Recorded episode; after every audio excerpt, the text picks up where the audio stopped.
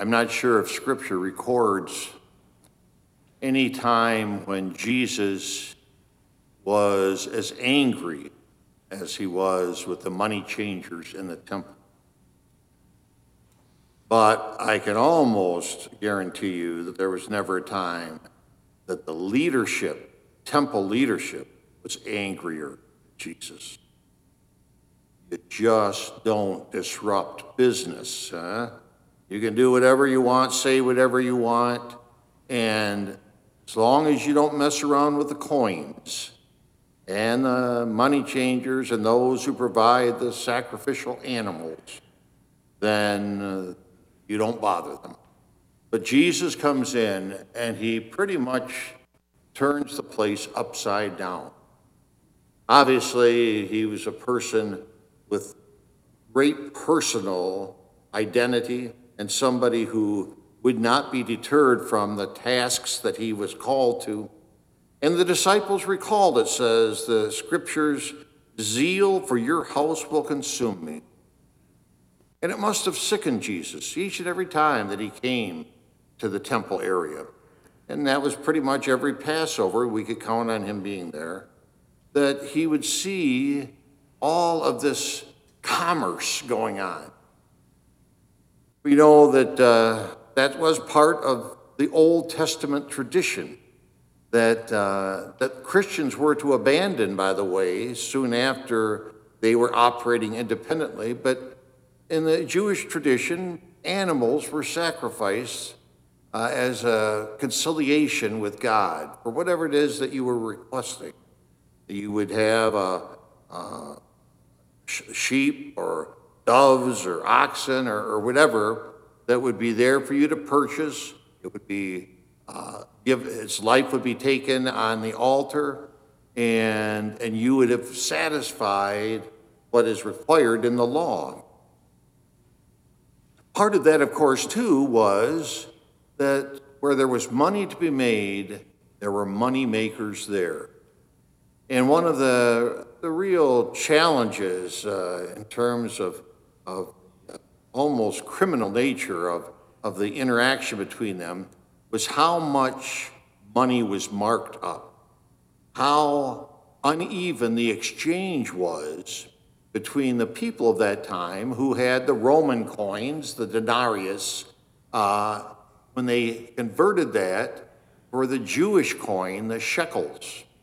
Because in order to satisfy the, uh, uh, the wishes of those who uh, handled that kind of exchange, you had to purchase the sacrificial animal with shekels. And the exchange was brutal for those who were trying to get shekels for their denarius, and, and the, uh, the money changers themselves were, were uh, enriching themselves. And so Jesus not only disrupts this system, he violates what to the people, the leadership of the uh, temple, is a sacred space. This is a sacred activity that they're doing from their mindset. But Jesus, seeing all these things take place in the temple area, it says that he, with this whip of cords, keeps them away from him as he's spilling the coins onto the to the uh, floor level that where he's uh, uh, upsetting the tables where they're conducting their business. And for merchants, this is unacceptable. And, and can you just imagine them scrambling around, trying to pick up which co- whose coin is that? Uh, where, which table did that come from? And, and all of the disruption that would have come from people who weren't expecting their day to be upset by this. But Jesus makes his feelings known but now, in the eyes of the leadership, he's accountable. He, they say to him, What sign can you show us for doing this? Who do you think you are huh? to come in here and cause this kind of disruption? And it's important, I think, uh, to remember that, that uh, Jesus himself uh, is kind of held above them in a lot of ways in the estimation of the people. Quite, uh, quite a few people, quite a few scripture scholars suggest, even though this is early in the Gospel of John, that Jesus upsets the money changer uh, ta- uh, tables in the temple uh, right after his triumphant entry into Jerusalem, when he's being recognized, Hosanna to the Son of David, and the palm branches are thrown in front of him. And it was during that approximately 10 day period that he challenged uh, the, uh, the temple leaders uh, very strongly, but especially right at the beginning. This would have occurred right as he arrives in Jerusalem and causes this tumult there. But then when they ask him, What sign can you show us for doing this? He's steps ahead of him. You know, he says, This temple, he says, destroy this temple, and in three days I will raise it up.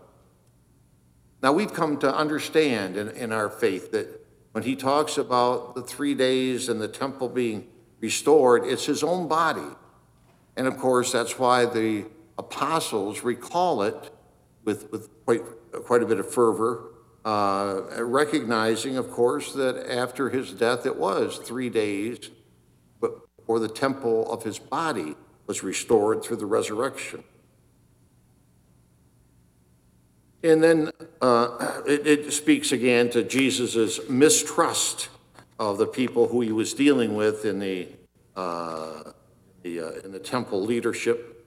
But uh, it, it's a, uh, a good reminder to us of how face to face, almost toe to toe, Jesus was with the, uh, the, temple leadership and, and how absolutely determined he was to turn things around. Now, of course, what all of the Jews, those who were observant and those who were commercial uh, in their uh, attitude, all of them have the background, of course, of the Decalogue, the Ten Commandments. We, we heard about that in our first reading. And it's, I think it's uh, noteworthy for us that the Ten Commandments that we have separate into two groups those that deal with loving God and those that deal with loving one another. The first three commandments deal primarily with our love for God, that, uh, that no one is above, no God, uh, it's above the true God, uh, that the uh, Lord's name should not be spoken in vain, that we should honor the Sabbath. All three of those deal with our relationship with God? Well, then, our relationship with neighbor, because Jesus, of course, said that the two great commandments, love God and love our neighbor, the, the last seven commandments really have to do with caring about our neighbor, even to the most intimate point of caring of our uh, mother and father, uh, and that, uh, that importance that we put on that. But then not to kill, not to uh, uh, commit adultery, not to steal, not to bear false witness, not to covet uh, a person's wife or home. Uh, all of those things speak to loving our neighbor as ourselves. And of course, that's something that Jesus was continually not only teaching about, but expanding. You have been told this, uh, as he says about adultery, but I say to you, anyone who looks lustfully upon a woman sins. You've been told not to kill. Anyone who exchanges angry words with their brother and sister are liable. Uh, and so the, the, the, sense of Jesus connected with the, uh, the uh, Ten Commandments is very important, I think, uh, to recognize how he not only supports them, but, but again, expands upon them, helps us have even a fuller understanding. And lastly, I don't want to uh, ignore the, the second reading there because I think it speaks quite well to the difficulties that the missionaries would have faced, Paul and Barnabas and Timothy. Because as Paul writes to the Corinthians, Jews demand signs and Greeks look for wisdom, but we proclaim Christ crucified. That had to be hard for people who you know, needed to see signs, needed to have a wisdom that they felt they understood. But he says, But we proclaim Christ crucified, a stumbling block to Jews and foolishness to Gentiles. But But to those who are called, Jews and Greeks alike, Christ, the power of God and the wisdom of God. Then he concludes, For the foolishness of God is wiser than human wisdom, and the weakness of God is stronger than human strength. You have no way of comparing our wisdom, our strength with the divine. So, good messages, I think, in all three readings. Gives us a, a good perspective as we carry on through our Lenten season. And uh, I just invite you as we uh, continue to make that journey and as we move toward the Holy Week and the Easter Triduum to find your faith hopefully growing in the risen Jesus.